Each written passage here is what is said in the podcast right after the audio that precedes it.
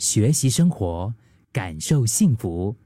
克敏的十一点这一刻，你真心喜欢现在的生活状态吗？如果说我问你的话，你可以很快回答得出来吗？就是觉得哎很喜欢，你的答案可能是觉得今天过得很棒，然后很开心，又或者是 OK 咯，还可以，嗯，当然也会有另外一种答案。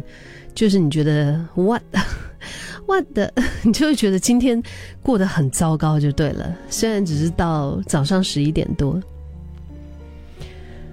如果你仔细想一想哈，你就会发现，你给出的答案其实都是基于生活中的一些非常小的事情。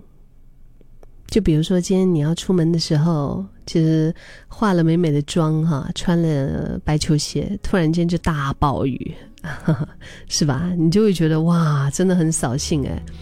嗯，又或者其实一连续下了一整个星期的暴雨，然后刚刚好就在今天你休息的时候，大太阳就出来了。然后呢，你就会觉得哇，好好啊，可以把这个被啊，就是床床单呐，就好好的给它晒一下，让它有阳光的味道。这些真的不是什么大事吧？我觉得这些真的是小事，但是却。影响着我们很多的情绪。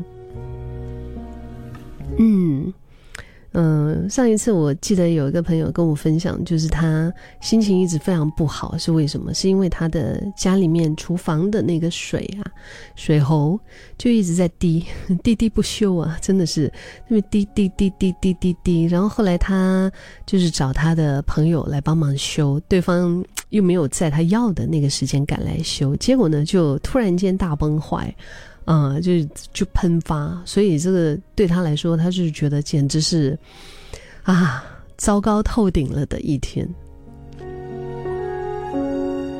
虽然我们的心情很容易就被一些小事情所左右，那么如果我们可以刻意的去享受一些不起眼的 moment。就可以好好的体验这个世界。比如说，你把你每天喝的黑咖啡突然换成 cappuccino，嗯，然后你就会意外的发现，其实加了牛奶的咖啡也没有想象中的那么腻，它有它的独特的一种香味。呃，所以我觉得，就是有时候这些点点滴滴的小事啊，真的很可爱，或者是从衣橱里面。挖出了一条，哎，你其实身材变胖之后就再也没有穿过的裙子，然后套上身之后呢，发现，哎呀，我现在又 hold 得住这条裙子了。然后突然想起，哎，几个月来的调整饮食的努力，或者是运动的努力，意外的有了一个开心的结果。我觉得生活就是这样子。我自己，我是一个特别。容易因为一些小的一些事情就感到开心的人，可能也正是这样的关系吧。这种开心对我来说就更日常、更随时随地。那昨天我站在我的窗口，然后就是看着，因为我窗外有几棵大树，本来心情是闷闷的，突然发现那个大树上哈传来的一些声音。就那种啪嗒啪嗒的声音，然后一看啊，有两只很可爱的小黄鸟啊，嗯，它们就在那边，就是在舞动着翅膀，然后啪嗒啪嗒的那个翅膀真的很漂亮，我我就那一刻我就笑了起来。其实这个算个什么事？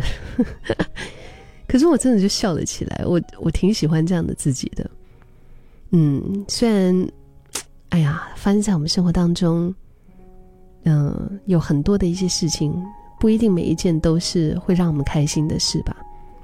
甚至我可以说，不好的事、不顺心的事发生的几率，可能比顺心顺意的事还要大得多。